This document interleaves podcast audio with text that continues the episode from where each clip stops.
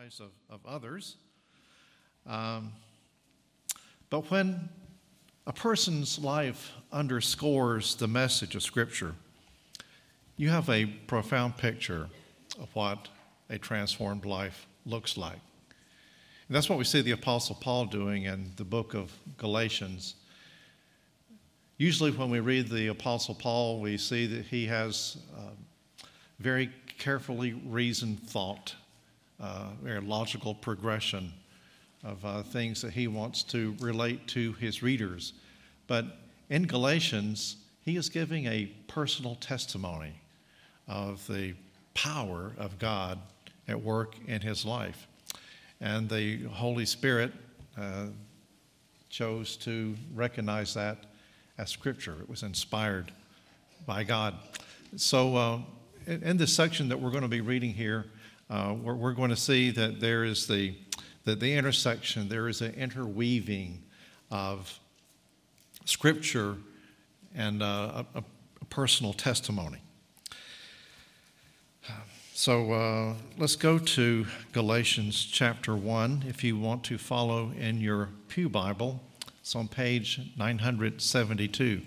And uh, by the way, while you're looking that up, if, if you uh, so desire, um, if you don't have a Bible of your own, feel free to take one of these. Uh, we, we have uh, more uh, on the shelf somewhere, so um, please take it with our compliments. So let's read from Galatians chapter 1 verses 11 to 24. For I would have you know, brothers, that the gospel that was preached by me is not man's gospel. For I did not receive it from any man, nor was I taught it, but I received it through a revelation of Jesus Christ. For you have heard of my former life in Judaism, how I persecuted the church of God violently and tried to destroy it. And I was advancing in Judaism beyond many of my own age among my people. So extremely jealous was I for the traditions of my fathers. But when he who had set me apart before I was born and who called me by his grace was pleased to reveal his son to me in order that I might preach him among the Gentiles, I did not immediately consult with anyone, nor did I go up to Jerusalem to those who were apostles before me but I went away into Arabia and returned again to Damascus. Then, after three years, I went up to Jerusalem to visit Cephas and remained with him 15 days. But I saw none of the other apostles except James, the Lord's brother. And what I am writing to you before God, I do not lie. And then I went into the regions of Syria and Cilicia, and I was still unknown in person to the churches of Judea that are in Christ. The only, they only were hearing it said, He who used to persecute us is now preaching the faith he once tried to destroy. And they glorified God because of me. What does a transformed life look like? There are several, several identifying characteristics, but I want to look briefly at only three. Number one, it's obvious to others that you have been overwhelmed with grace. How does God save us? Well, certainly not in a way that we would have invented for ourselves. He does it through grace. Grace flies in the face of all the other ways to be saved that we as humans have invented for ourselves. So I, I want to briefly compare the message of the gospel with uh, the message of two other great religions in, in the world that, that, are connected with the Bible. Uh, that would be Judaism and, and Islam. Uh, as we know, uh, Judaism accepts the Old Testament as Scripture. Um, Christianity, of course, accepts both the Old and the New. And uh, Islam actually quotes from the Bible uh, in the, the Quran. So, um, the, the very fact that these three religions disagree about what the Bible says makes one thing obvious that it is possible to misread the Bible.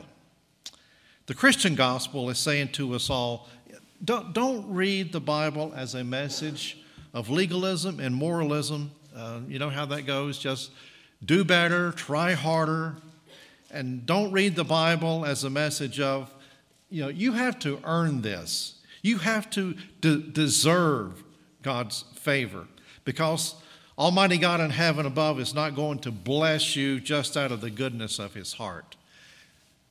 That's the gospel of man.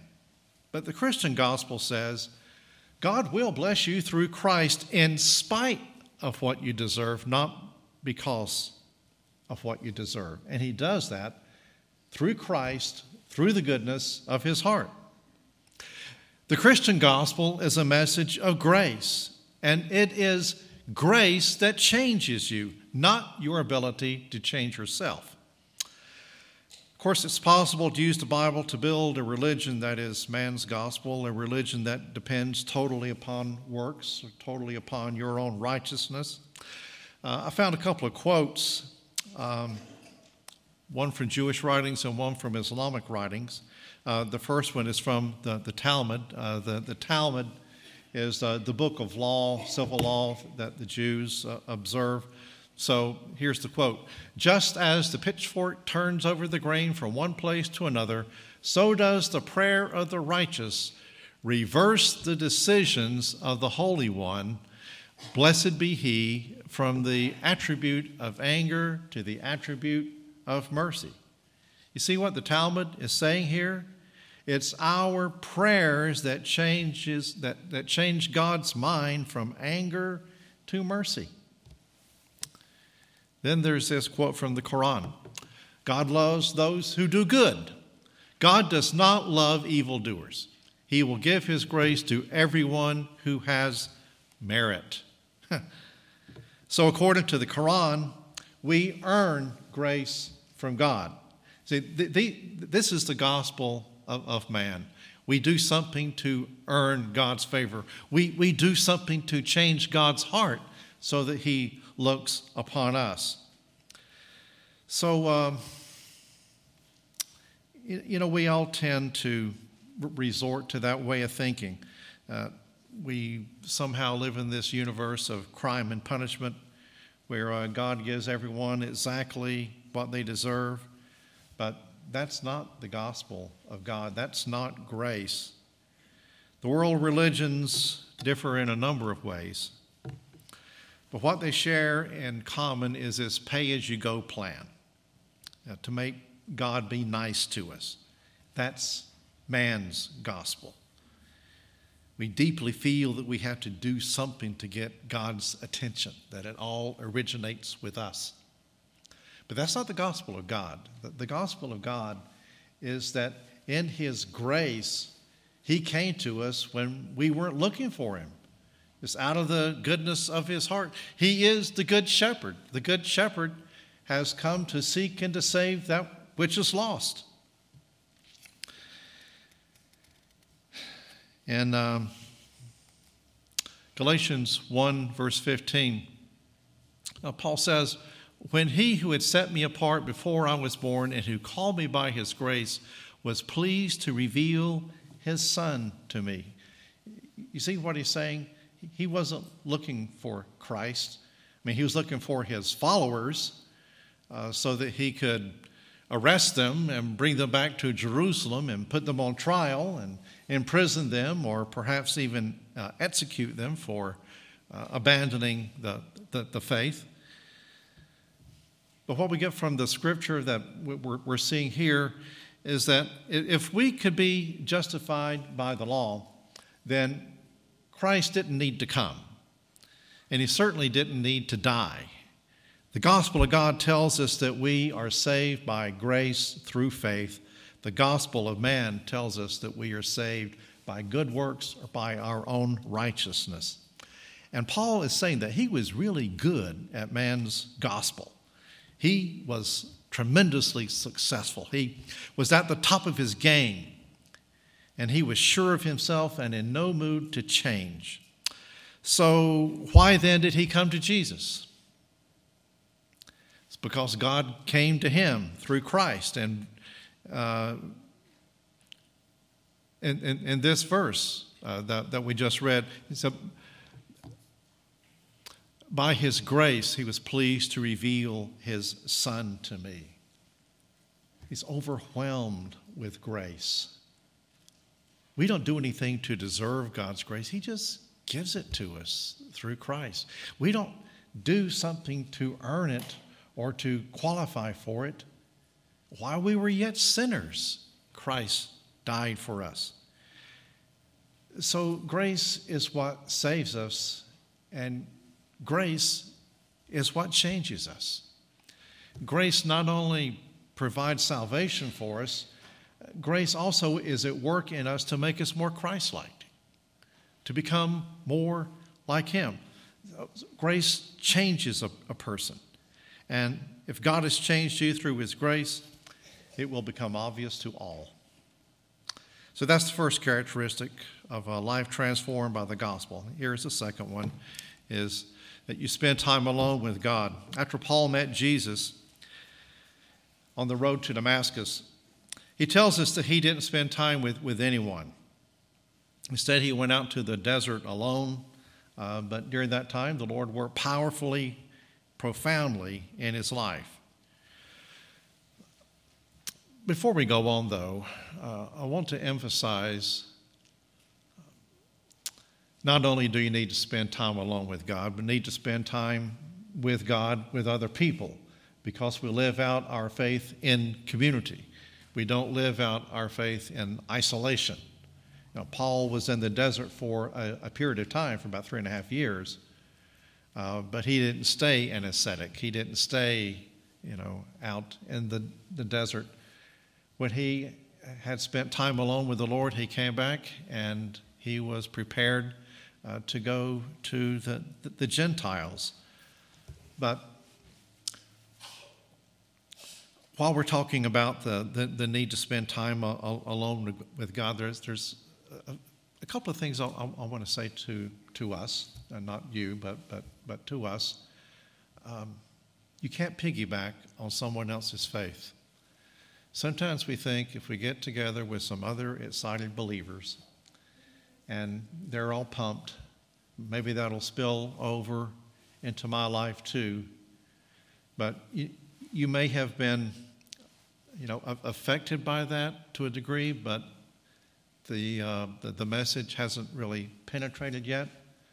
So, what I'm saying is, it, it's not enough just to hang around Christians, those who are enjoying uh, their, their, their life of, of, grace. You need that for yourself. You need to go uh, to the source and not just hope that something will rub off from you. So, if the gospel of Christ has penetrated your heart and your soul, you'll spend time with Him, time alone. That's the second characteristic. Someone's been transformed by the gospel. And now the third.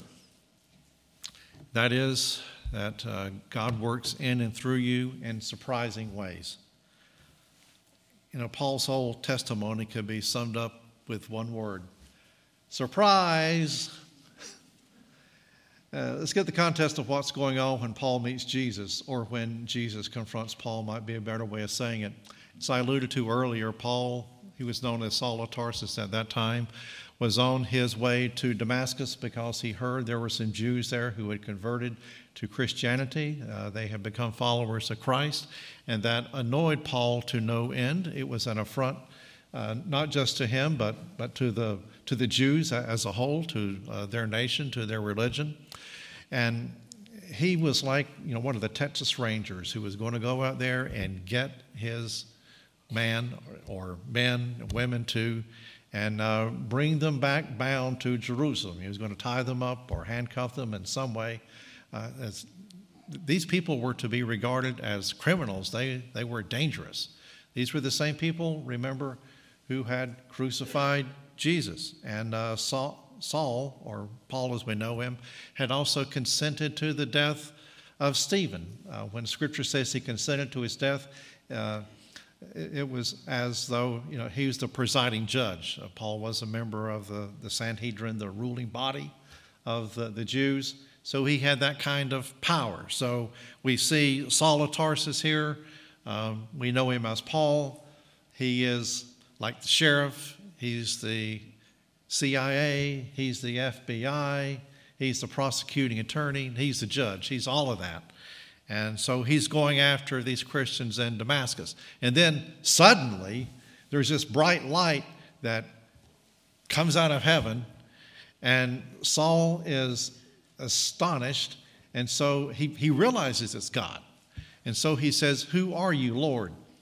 And then the thing that he hears next is the biggest surprise that a Jew at the level that Tarsus was, uh, what was in, here's what he heard. Uh, it is I, Jesus, whom you are persecuting. What? You mean Jesus is God? This man whose followers I am going to bring back bound to Jerusalem to have interrogated, imprisoned, and perhaps even executed.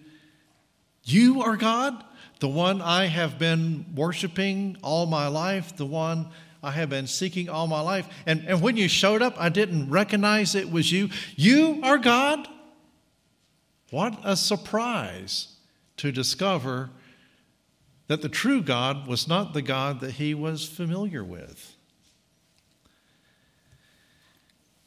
In uh, verse 16, we see that he was pleased to reveal his son to me in order that I might preach him among the Gentiles.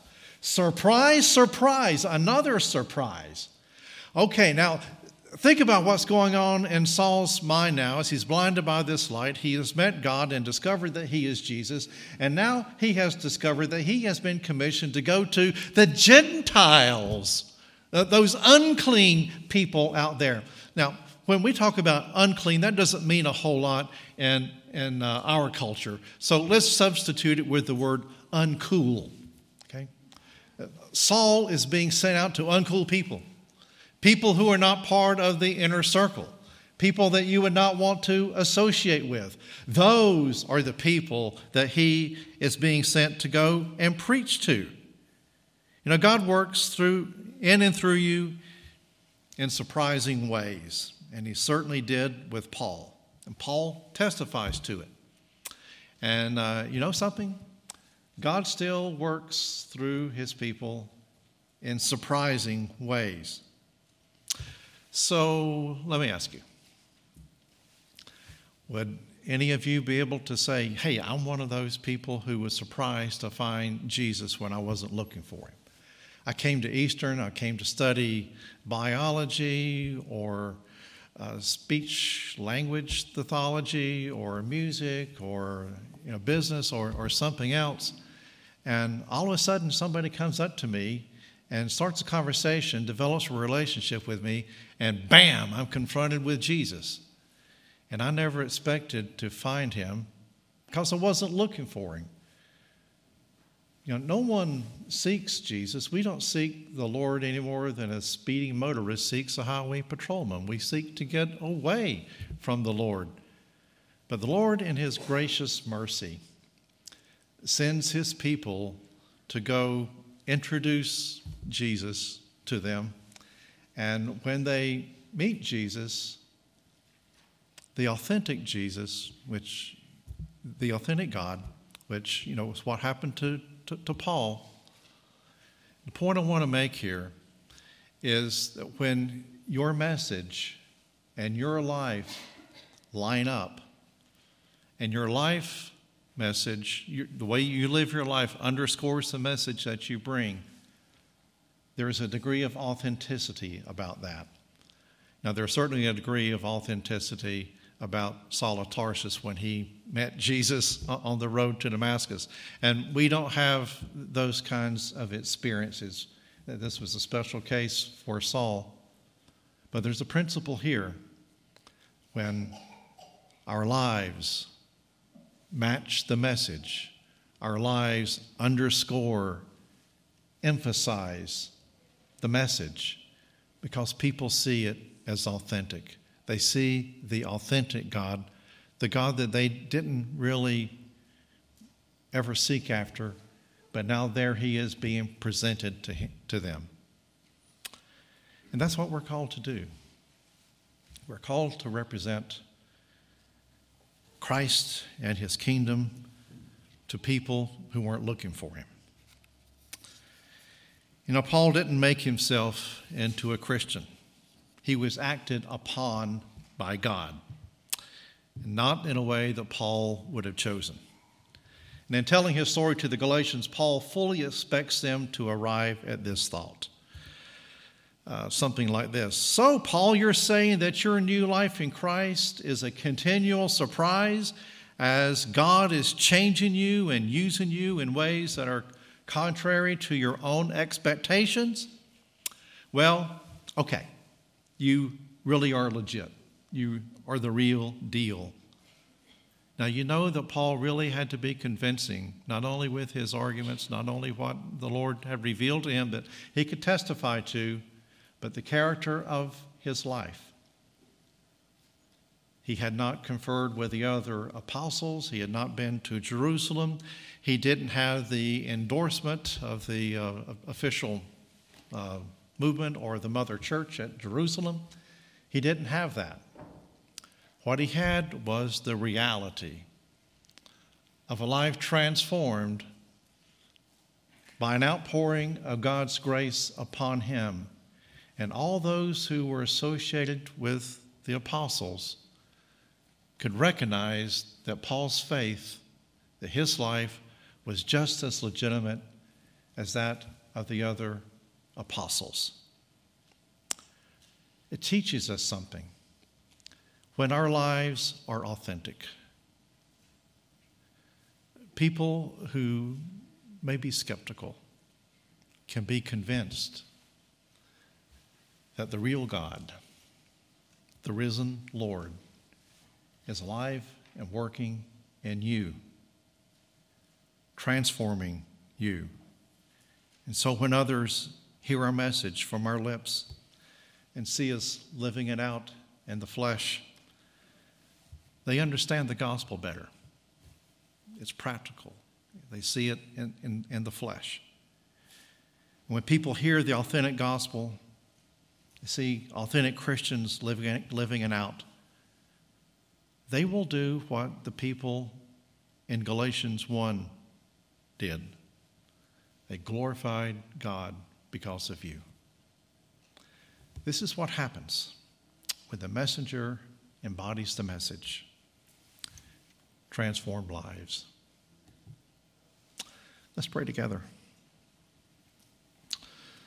Lord, we gathered together this morning uh, to worship you in song, through testimony, uh, through confession, uh, through your word.